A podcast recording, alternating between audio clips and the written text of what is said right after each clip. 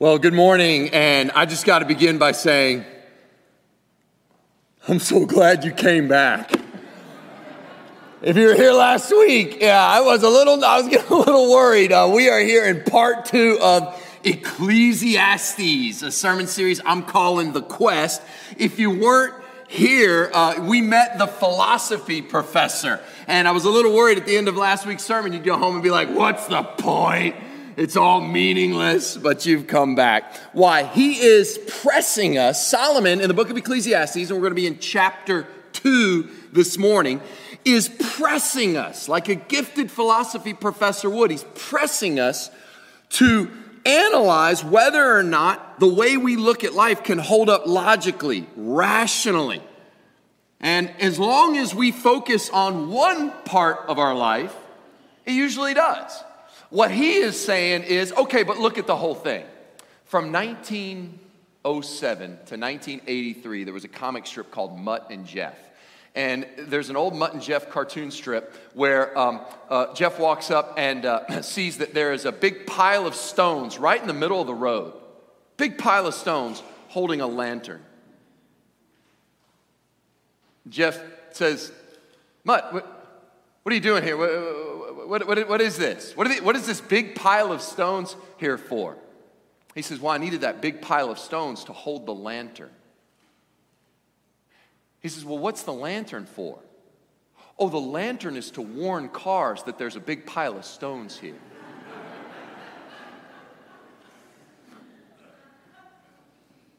But didn't you put the stones that, yeah. So as long as you focus on the lantern, the stones make sense. The stones hold the lantern. And as long as you focus on the stones, the lantern makes all the sense in the world. It's to warn everybody there's a big pile of stones. But when you back up a second, you go, but what's the point of it? That's Ecclesiastes.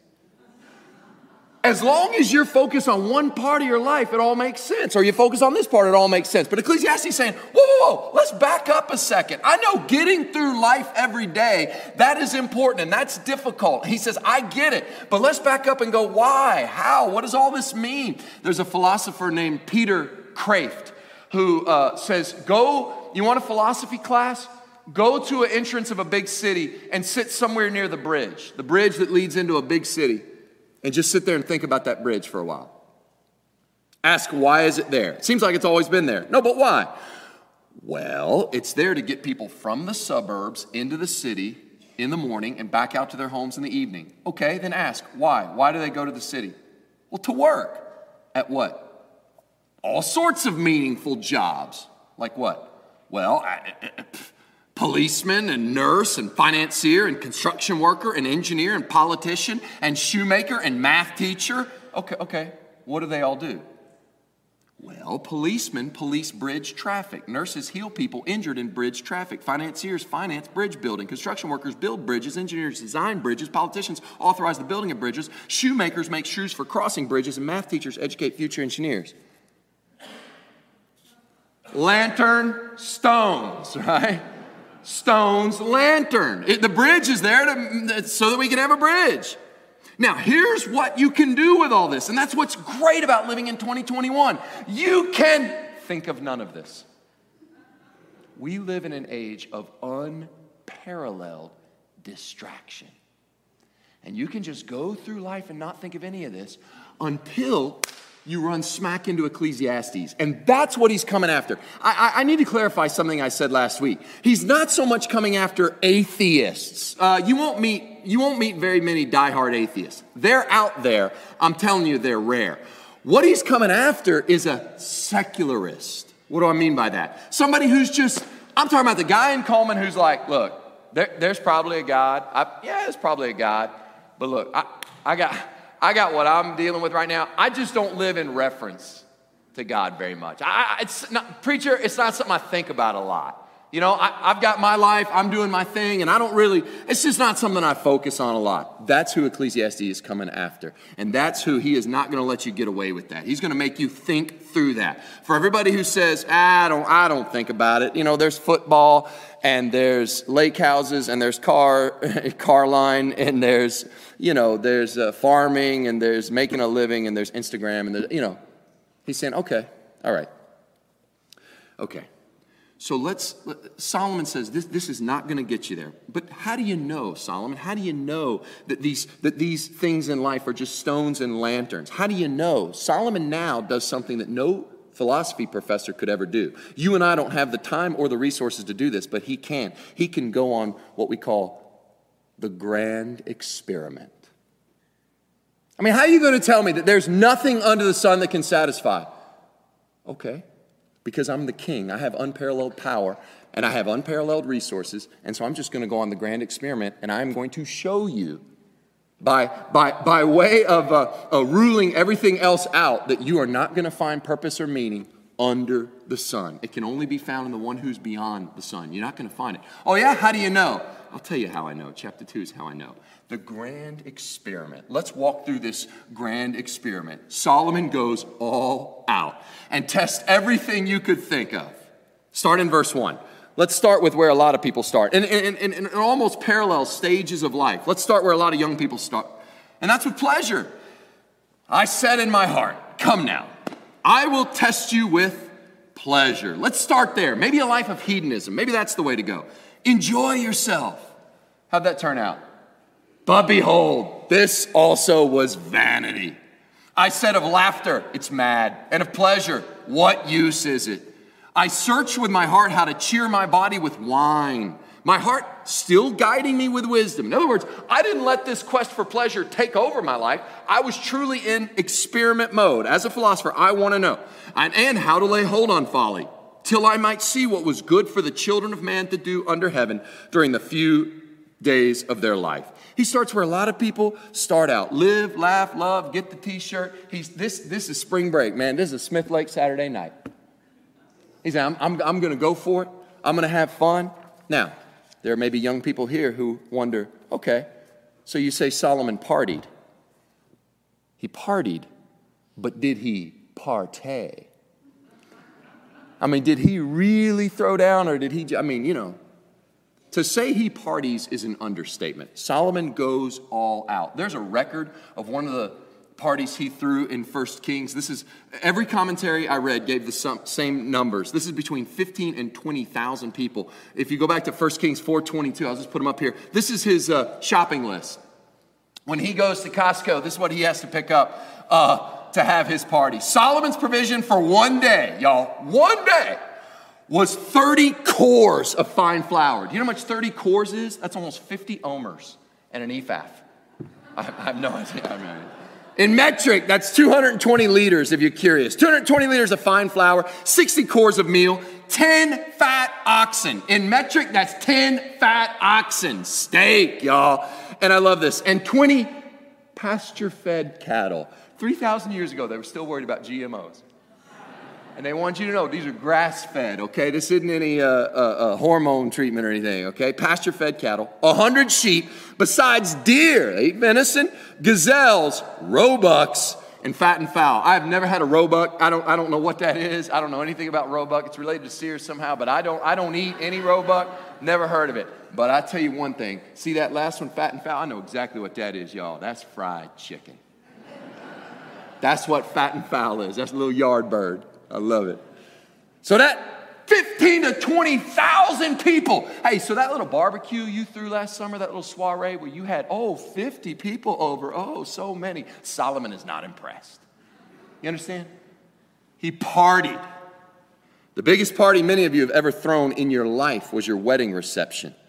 And some of them were pretty big. Solomon laughs at that. You had the DJ play a Jonas Brothers song. He bought the Jonas Brothers and had them come and play the palace. In the midst of all this, he didn't lose his mind. Life's one big spring break. But eventually, what happens, and this happens to a lot of young people, is they come to a place, right? You know, they go off to college, they get in the party scene. Eventually, they come to a place where they go, I just don't want to do this anymore. This is getting old. Solomon gets tired of waking up in his chariot the next morning with a new tattoo, you know, sick of it. It gets old. Now, here's the great thing about this grand experiment. If you're a young person, you now don't have to go live a life of foolishness. Someone has already experimented and they're here to tell you it's a dead end. It's a blind alley. Not going to get you where you want to go. And so he does what a lot of young people do. he says to himself, Well, all right, so this party scene gets old. I got to make something of myself. That's the ticket. I got to really, yeah, I got to I got to build something. I got to I got to I got to do something with my life. And that's what he did. Verse 4. Let's move on from pleasure to a building program. I made great works. I built houses and planted vineyards for myself. Oh, that, that's nice. He built a house. You don't understand the scale. We'll get to that in a second. I made myself gardens and parks and planted in them all kinds of fruit trees. I made myself pools from which to water the forest of growing trees. To those who would say, you know, it ain't about the party scene, it's about hard work. It's about farming. It's about connecting with nature. It's about agriculture. It's about, it's about you know, these building programs, construction and, and engineering. Okay, well, he did all that. To give you an idea of the kind of house we're talking about, the temple that Solomon was allowed to build for God took, took seven years to build. It was ornate, precious stones, ancient wonder of the world. Solomon's house took 14 years to build. And uh, he built not only all those houses, but houses for his wives, which we'll get to that in a minute. That was an event. So he builds homes, and there's this, you know, kind of, well, I did that. And then he says he plants these gardens, planted these forests. I, listen, you need to understand, it's not like he went outside and put in a few crepe myrtles. He built a national, national forest, national park. So Solomon would say, you know, I love what you've done. I love what you've done with the gardenias. Don't, don't get me wrong. But unless whatever you built has the word national in front of it, imagine a national park. Imagine Joshua Tree or Arches National, a Grand Can- uh, uh, uh, Bankhead, but privately owned. That's his backyard, that's his playground. Built it, cultivated it. Been there, done that. So, so what else is there? I mean, you, have done the building program, it comes to the end of that. that. That's vanity too. Well, maybe, maybe now the goal is, and this you kind of see moving through later in life, maybe now it's like retirement, you know, have enough time to actually enjoy what you spent your life building. Well, he got to that point too. Look at verse 7. I bought male and female slaves. I had slaves who were born in my house.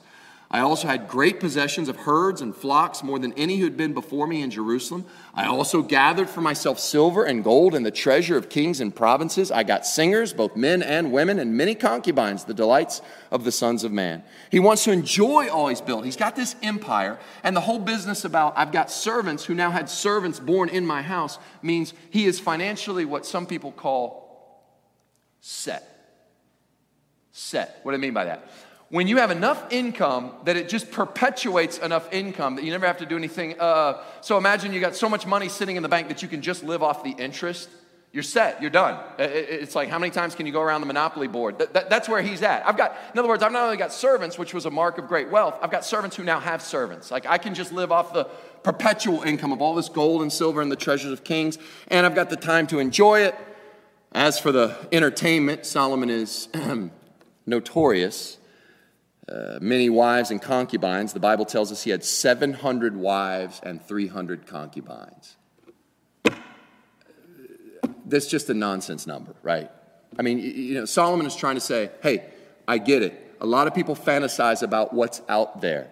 The reason I think uh, uh, this whole thing is here in, in Scripture is to show us he, he had it all. There's nothing you could fantasize that he has not uh, uh, uh, provided for himself, denied himself nothing, 700 wives. Who, who's the biggest party animal you could think of in American history? Would it not be somebody like uh, uh, uh the, the, late Hugh Hefner? What did he have, six girlfriends? Solomon's like, six girlfriends? Pff, I married six on Thursday. Like that's, you know, you know, he's trying to show you, he's come to the end. He's exhausted all this.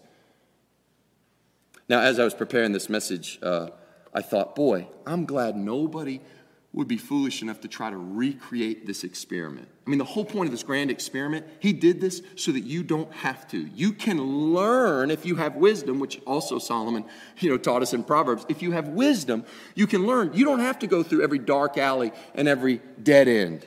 He's trying to bring you to the end of this and go, look. Um, and, and I thought, isn't it a relief that we don't have the wealth of Solomon so that for many of us, we're sort of naturally buffered and protected? We won't try this experiment.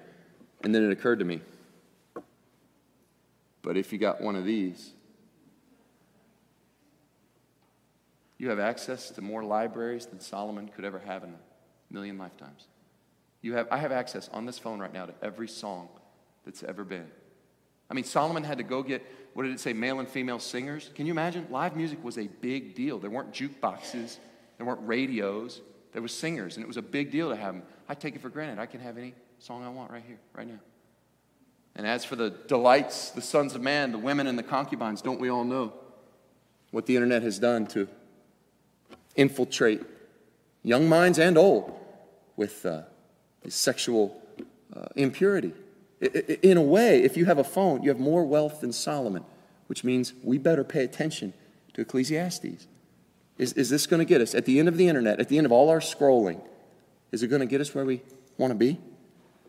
Well, Verse 9, understatement, I was popular. Yeah, I'd say you were. So I became great and surpassed all who were before me in Jerusalem. And here's the thing also, my wisdom remained with me. I worked hard. I was into my work. In verse 10, and whatever my eyes desired it, I did not keep from them. I kept my heart from no pleasure. Eyes are the outward desires, heart is the inward desires. And I said yes to all of it. For my heart found pleasure in all my toil, and this was the reward for all my toil. What Solomon is saying is this I did it. When I when I got the news that everything was meaningless, I did it. I went skydiving. I went Rocky Mountain climbing. I went 2.7 seconds on a bull named Fu Manchu. I did it all. And I'm telling you, that was the reward for my toil. I didn't get there. I didn't get there. So let's sum up. Where are we in verse 11? Let's take stock. Uh, I've done all this stuff, and that was the reward. It didn't fulfill. Uh, when, I, when I talk about profit, when I talk about gross revenue, we brought this up last week. Profit is revenue minus expense. And I have a lot of great things in my life, but look at what it cost me to get there. In the end, nothing. Nada. Zip. Zilch. Then I considered all that my hands had done and the toil I had expended in doing it, and behold, all was vanity and a striving after the wind, and there was nothing to be gained under the sun. Solomon was dealing with something that we need to wrestle with. He was dealing with something when it comes to pleasure that uh, psychologists call hedonic adaptation. Hedonic adaptation. Hedonic adaptation is something, you may not think about that in those phrases, but you've absolutely experienced this. And here's what hedonic adaptation means a luxury, once sampled, becomes a necessity. A luxury, once sampled, becomes a necessity. Stuff that 10 years ago, 15 years ago, 20 years ago, you're like, now who on earth would need that? Now you're like, I do. I need that and cannot live without it. Hedonic adaptation. Why? Because it takes, addicts know this, it takes more and more of that substance to reach the pleasure, to reach the high. Why? Because we grow accustomed to what we have. May I submit to you one and only one example? I submit to you the automobile seat warmer. 15 years ago, I heard that cars were coming out, that you could press a button on a cold day and you, you, could, you could be made warm. And I thought, who on earth would possibly need it. Now it is standard, and I better have it. And then I thought to myself, how could it get any more crazy? I have reached the absolute top of hedonic adaptation. And then I sat in a friend's car, and he said, Hey, watch this. And it was not a seat warmer, it was a seat cooler on a hot day. And I thought, Don't even, don't even press that button. Because there are starving children right now in the world. And he presses the button, who I'm like, who I hope someone helps. Uh, because, wow, I had no idea I need that. You see what happened? Hedonic adaptation. You can always be happy with your first floor view until you see from the penthouse. Then you're miserable. And it always it ratchets up like a ratchet, right? It goes up and up and up. Very hard to bring it back down. Hedonic adaptation. Solomon was dealing with this.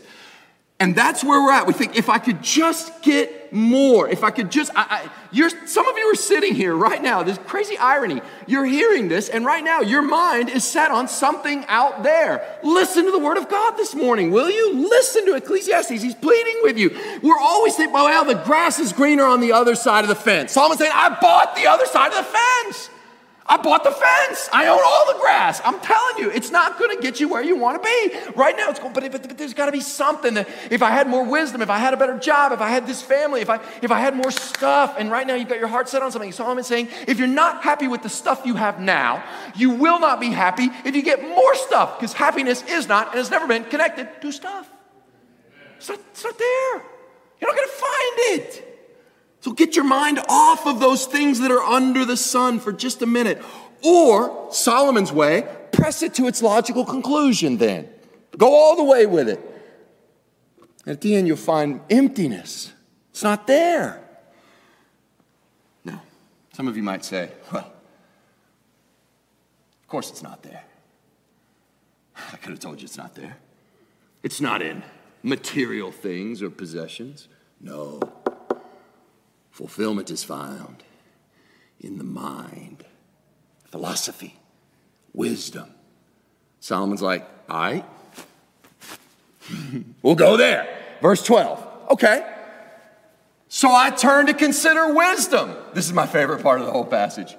And just in case, I love this. And madness and folly. I love that. Because it's like, who knows? Maybe that crazy conspiracy stuff, maybe they got it right and we're wrong. Okay, so I'll, I'll throw them in. You know what I'm talking about? Everybody's got at least one, a crazy cousin with like the tinfoil hat and, you know, right? Okay, maybe you're like, I am that cousin. And I was, okay. But I love that. He's saying wisdom and I'll throw madness and folly in there. Maybe the, maybe the insane people are sane and maybe the sane people are insane. Okay. For what can the man do who comes after the king? In other words, I've done pleasure I'm telling you, what can any of you do more than Solomon? The answer is you cannot. Okay. Only what's been already done. So I'm telling you, if you try, if you go and try to try this experiment, he's saying, I'm telling you, you're only recreating something that's already been settled, but with wisdom. First thing he does is concede, verse 13. Look, there is more gain in wisdom than in folly. You're on the right track, as there, there is more gain in light than darkness. What he's saying is, yes, of course. Listen, if you're if you're getting, you know, drunk every night, and waking up hungover, at least upgrade to this. Yes, I mean, this is a better way to live. Fine. That's more gain than, that's like light than darkness, because the wise person has eyes in his head, but the fool walks in darkness. And yet I perceived that the same event happens to all of them. I mean, why work so hard at, at being wise if what happens to the wise is going to happen to the fool? Look at verse 15. I said in my heart, what happens to the fool will happen to me also. Why then have I been so very wise? And I said my heart that this also is vanity. Some of you discovered this years ago in school. They started doing assignments with something called group work. And you realize something. I could work really, really hard and get the exact same grade as all these other slackers or I could be the slacker and get the same grade, right? What, what's the, it, it, it, to me, it really discouraged individual work ethic because you realize it in the end doesn't matter. We're all going to get the same grade. Why have I done this? If we're all going to end up in the grave, why be wise? Why be a fool? Where did that get him? Pretty dark place. For the wise, look at verse 16. For of the wise as of the fool, there's no enduring remembrance, seeing that in the days to come all will have been forgotten how the wise dies just like the fool. It's an old legend of, uh, of uh, uh, Philip of Macedon's son, grows up to be the great you know, em- emperor, goes outside to the philosopher, his, his tutor, and he's uh, looking through this pile of bones in this graveyard. And he says, What are you doing? He says, I'm searching for the bones of your father, Philip of Macedon, but it seems I can't tell them apart from all the rest. Man owned half of you know, the ancient Near East, and at the end, bones are bones. So where'd that get you, Solomon? I hate it. Look at verse 17. Oh, this is one of the most, to me, this is one of the most moving points of the Old Testament. It is, it is the complete antithesis of what we read in 1 Corinthians. Your labor's not in vain. Look, look at how, look at this.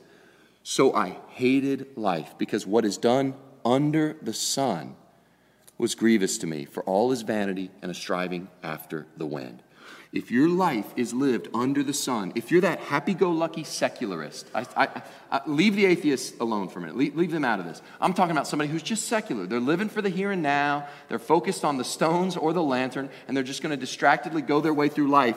He's saying, if you will stop and think, you will hate life because it's under the sun. It's vanity, it's striving after the wind. Listen to Derek Kidner. If one fate comes to both wise and foolish, and that fate is extinction, it robs every man of his dignity and every project of its point. If there's a lie at the center of existence, and if there's nonsense at the end of it, who has the heart to make anything of it? I love this. If every card in our hand will be trumped, does it matter how we play? I don't know if uh, some of you, uh, some of you sinners are like me and you like to play cards. But uh, uh, some games, hearts, spades, even rook, they have this thing called a trump. And uh, those of you that, that, uh, that are smiling and nodding secretly, it's okay. You can admit it. Can, and, uh, but uh, there's such a thing as a laydown hand. You ever heard this? A laydown hand, where you, there comes a point where you know you you played a 13. Ooh, you played a 14. Oh, I got a trump. Well, it doesn't matter if you play the trump suit; they win the trick. Okay. Well, you go around again. Oh, you played a 10. Oh, you played an 11. I got a trump. Eventually, you go. How many trumps do you have? I, I have all trumps. I have. Oh, and then what do you do? Nobody plays out the rest of the hand. You just you lay them down. What's the point? He's saying if death at the end of this is the big trump card, and that's all there is, then we're just in a lay down hand. We're, what's the point? Who wants to go around and around and around for the rest? No wonder he hated life. Verse 18 I hated all my toil in which I toil under the sun, seeing that I must leave it to the man who'll come after me. And who knows whether he'll be wise or a fool? Actually, Solomon, we know your son Rehoboam manages to lose 10 twelfths of your kingdom. So, fool. Yet he will be a master of all for which I toiled and used my wisdom under the sun. This is vanity. Yep, that, that literally happened to you. Looking at you, Rehoboam. So I turned about and gave my heart up to despair over all the toil of my labors under the sun. Because sometimes a person who's toiled with wisdom and knowledge and skill must leave everything to be enjoyed by someone who didn't toil for it. This also is vanity, and it's a great evil. It's not, it's not fair. Verse 22 What has a man from all the toil and striving of heart which he toils beneath the sun? There's a famous uh, uh, poet from England, John Keats, and at his death, he insisted, written on his tombstone. Think about it, John Keats, uh, Ode to a Grecian Urn, to Autumn, all these great sonnets. I mean, this is very famous. Uh, this would be like a modern day songwriter, right? An, an 1800s poet in England. I mean, famous. I had to read him in college. Famous. Here's what he demanded be written on his tombstone Here lies one whose name was written in water.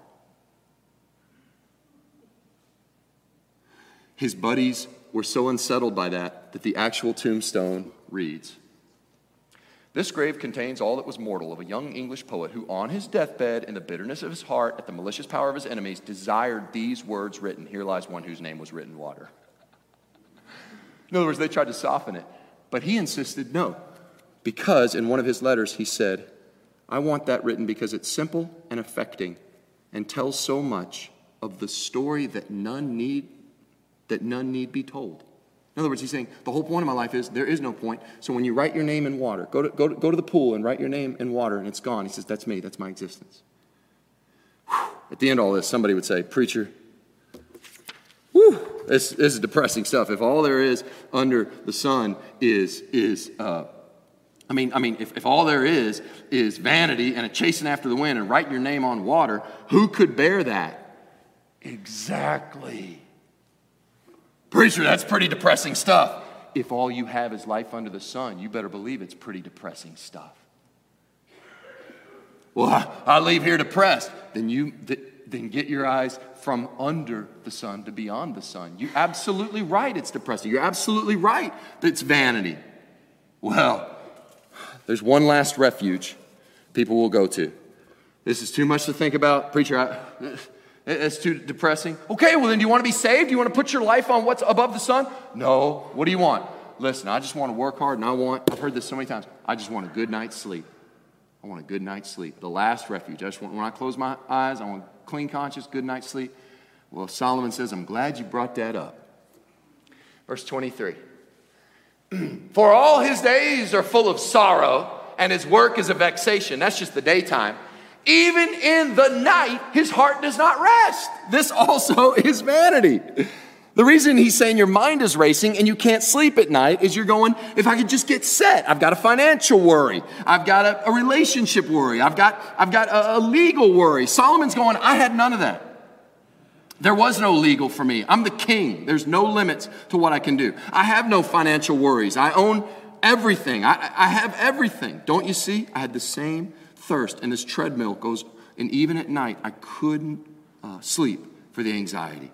I've done it. I've been there. It's meaningless. It's vapor. It's futile. It's vanity. There's nowhere else to go under the sun. He is trying over and over to close every door of escape until you say, okay, then what else is there? And look up. That's what he's doing. That's what he's after. Now, let's bring this matter to a close.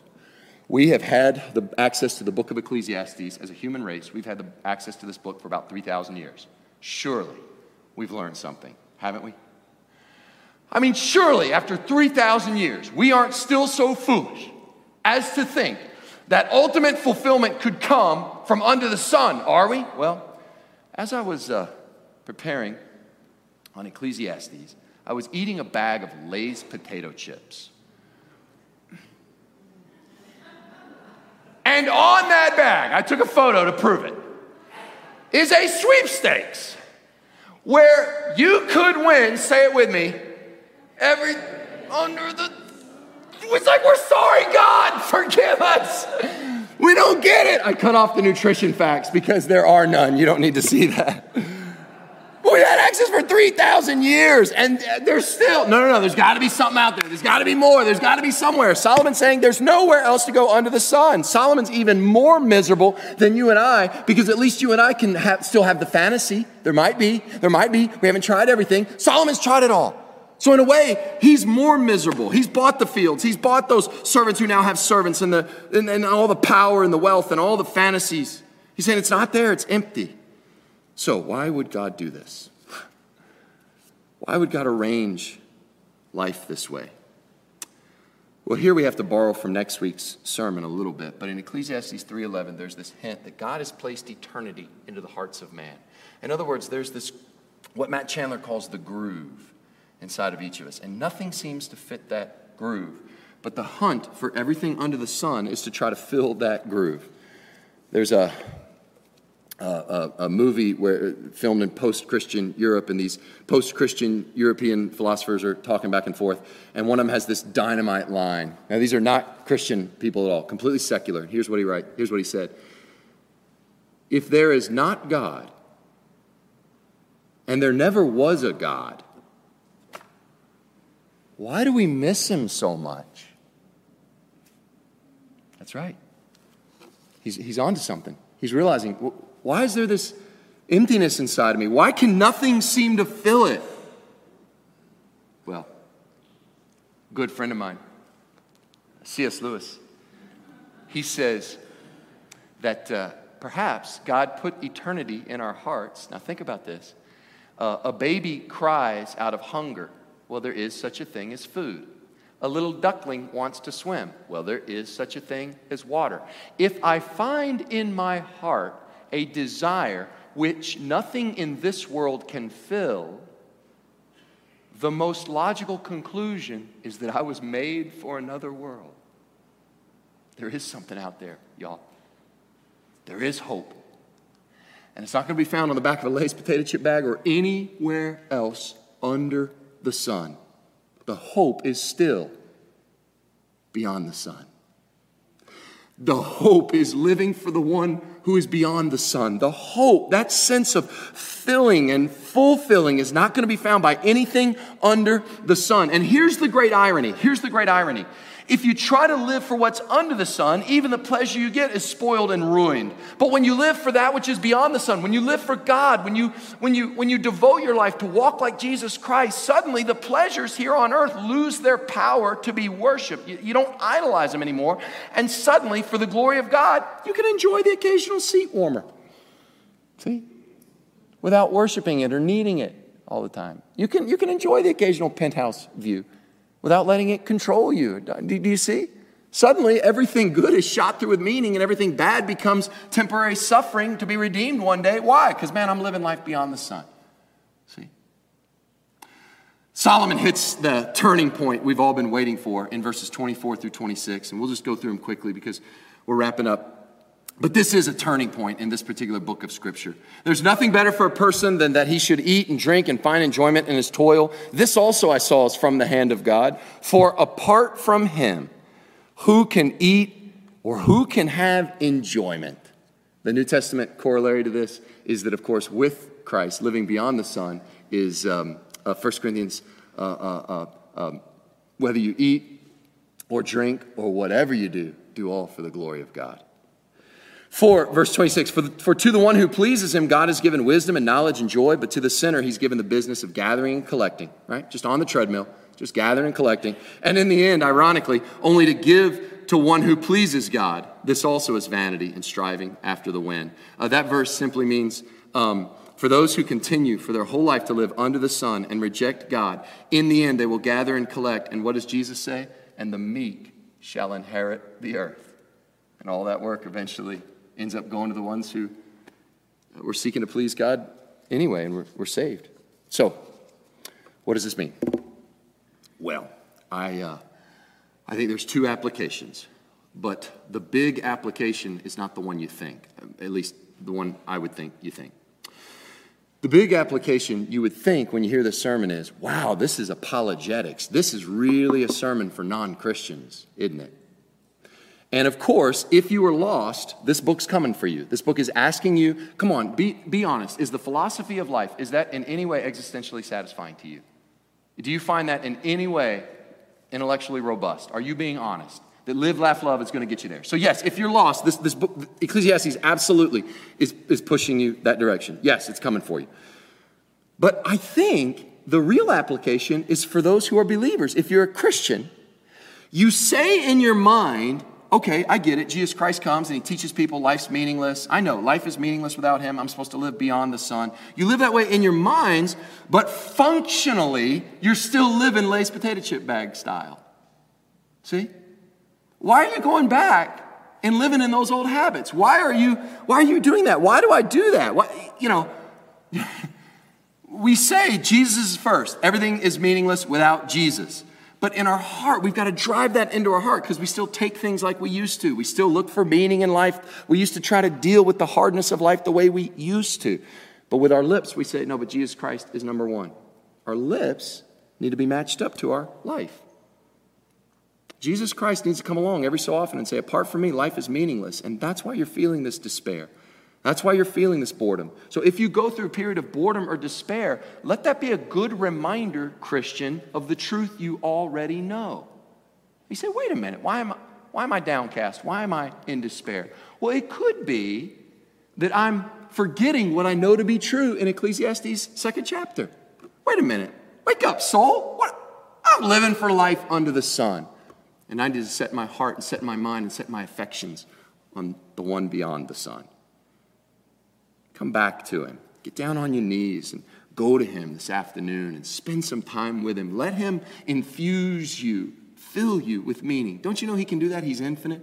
You know, the reason all the, all, all the, all the stuff we try to fit that God sized hole in our heart, right? All the stuff, it never fits. You can put all the money in there and all those fantasies and all that stuff, it's never going to fit. Why? Because it, it's like we have, an, we have an infinite chasm, we have an abyss. And it's like if we throw all that stuff in there, it's never going to fill it. It's infinite. So the infinite cannot be filled with finite things. The infinite can only be filled by He who is infinite. And Christ can fill.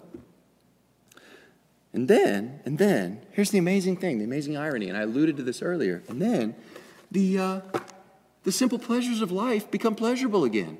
That's the crazy thing. When you don't need the pleasures to give you pleasure, you can enjoy the pleasures and get pleasure.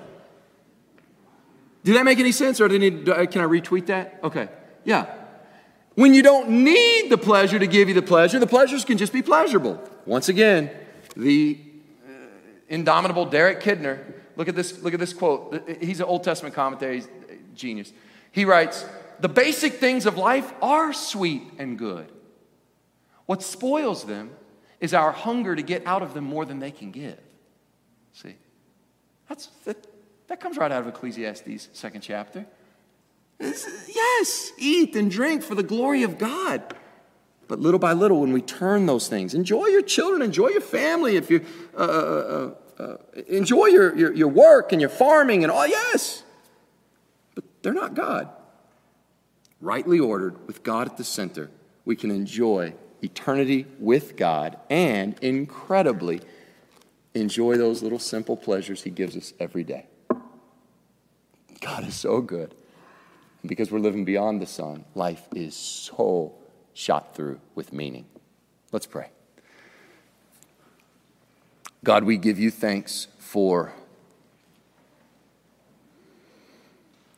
putting us in a philosophical corner this morning where either or, either life has no meaning or life is forever meaningful. Thank you, God, for reminding us this morning there is no middle ground, there is no gray area. Either we will live for what is beyond the sun, or we will be subject to a life of vanity and a striving after the wind. And God, if there's anyone here who is not yet a believer, let today be that day. Let, let, the, let Ecclesiastes, let the Word of God do what it's supposed to do. Let it convict and, and, and, and show your goodness and your holiness and your love and your mercy, that you would draw them and let them know there is one who can save and who can give meaning. But Lord, I also pray for my brothers and sisters in Christ who this week, if they go through despair or longing or unmet needs, God, it would drive them like a nail to the cross. It would remind them of what you have done for us in our salvation, that meaning can be found only in you. Grant us that, Lord. And we ask this in the matchless name of Jesus. Amen.